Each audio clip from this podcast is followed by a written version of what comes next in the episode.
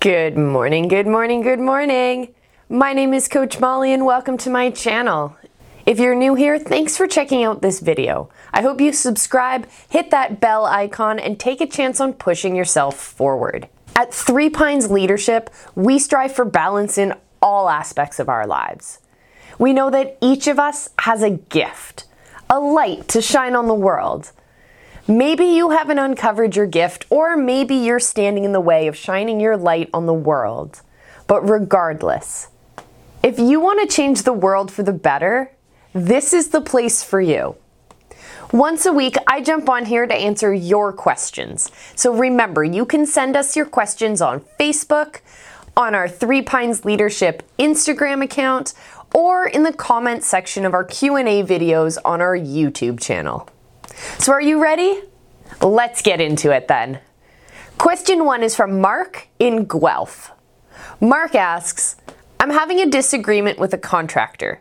We are all willing to sit down and talk, but we keep getting caught up on the blame game. What should I do? Hey Mark, thanks for reaching out with this question.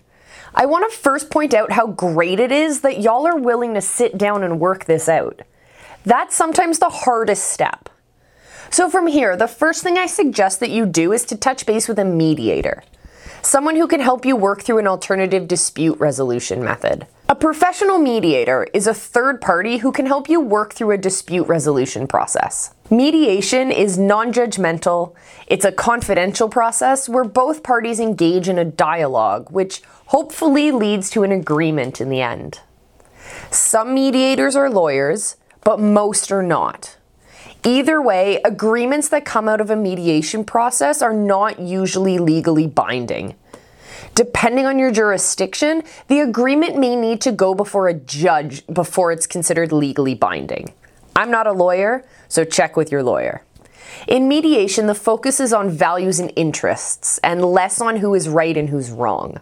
The hope is for an agreement that satisfies the interests of both parties. If you're in Ontario, Canada, and you want more information on the mediation process, you can visit the Alternative Dispute Resolution Institute of Ontario at adr-ontario.ca. Question two comes from Jackie in Edmonton. She asks, does a leader need to be motivated? How can leaders stay motivated? Great question, Jackie. The short answer is yes. A leader definitely needs to be motivated. Those who are not will quickly be seen as frauds in the eyes of their followers. Most people are looking to follow leaders who are enthusiastic about their work. Motivation comes in two forms intrinsic and extrinsic. Extrinsic motivators come from the outside. For example, one reason that I need to go to work is that I need to make a living in order to survive. Intrinsic motivators come from within. For example, Another reason I go to work is that I get a great deal of satisfaction when I accomplish a difficult task. Good leaders set and achieve goals that allow them to get a healthy balance of both kinds of motivators. Although many people believe that intrinsic motivators are the best, that is not necessarily so. Often, the extrinsic motivators lead us to new situations, and then our love for it, or the, our intrinsic motivation, carries us through to new heights.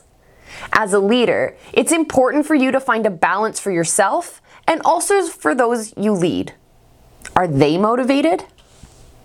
Question three is from a mom who asks how to, as she puts it, get her son off his butt. He graduated high school this past June, he doesn't have a job, and he isn't going back to school in the fall. This can be such a hard situation for parents.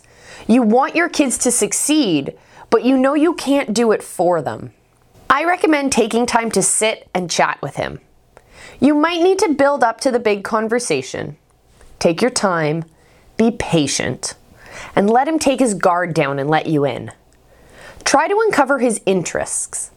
Ask him one question for me. Ask him if he had to talk about a single topic for an entire week without getting bored, what would that topic be? And then follow in that direction. That's his passion. The next thing I want you to do is to uncover his obstacles. What's standing in the way of his success? It could be a lack of self esteem or belief in his abilities, or maybe he lacks a skill or a piece of equipment. Maybe he needs a mentor or simply just a book. When we tap into our intrinsic motivators and our passion, then we identify our obstacles and plan a route for success. We are able to accomplish so much more. Also, just saying, for all you parents out there, esports is a thing. Playing video games is a legitimate career path. All right, y'all, that's it for this episode. Make sure you hit that subscribe button and remember, I love you and be excellent to each other. Until next time, mwah.